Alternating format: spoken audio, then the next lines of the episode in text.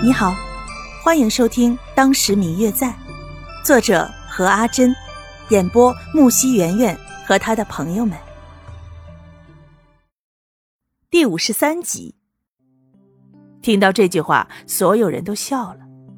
宋清灵一个表嫂添油加醋的说道：“ 哎呦，老太太，您看看您的宝贝孙儿，倒还真有可能是欺负了人家呢。”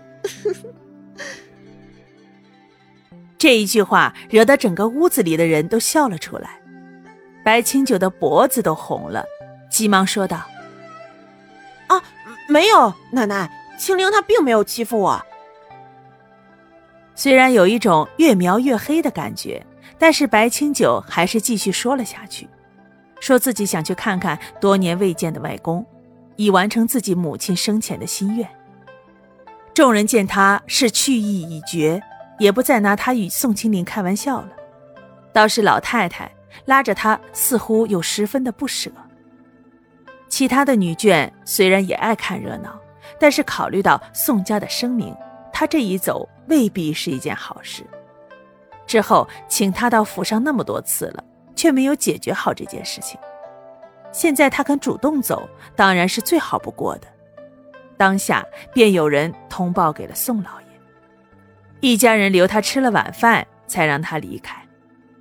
当白清九从宋家走出来的时候，是宋清灵出来送他的。你这次走，不会真的是和我有关吧？坐在马车里，宋清灵看着白清九半晌之后，突然说道：“当然不是，我只是觉得在这儿待的有点久了，该去做我的正事儿罢了。”白清九也不看他。盯着两边的道路，回答道：“是吗？那你怎么不敢看我？”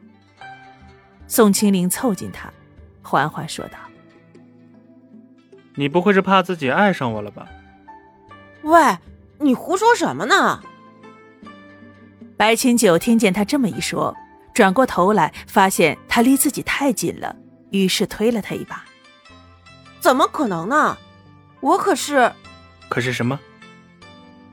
宋清灵看着他慢慢泛红的脸，怀疑的说道：“难道被我说中了？”“哼，你不信就算了，我懒得和你解释。”白清九看着他的样子，就猜到自己又被他给戏耍了，干脆便不再理他了。“嗯，不解释，不解释，我懂。”你。白清九看着他一副无赖的我全部都懂，全部都明白的样子，不觉得心里有一阵后悔，悔不该上了他的贼船啊！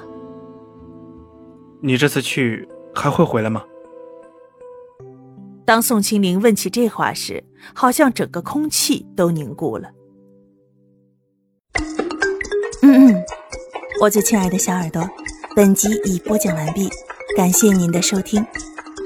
如果你喜欢这本书，欢迎您多多的点赞、评论、订阅和转发哟。当然，也可以在评论区留言，我会在评论区与大家交流互动的。喜欢这本书就给他点个赞吧，你的点赞和评论是我们创作最大的动力。感谢您的收听。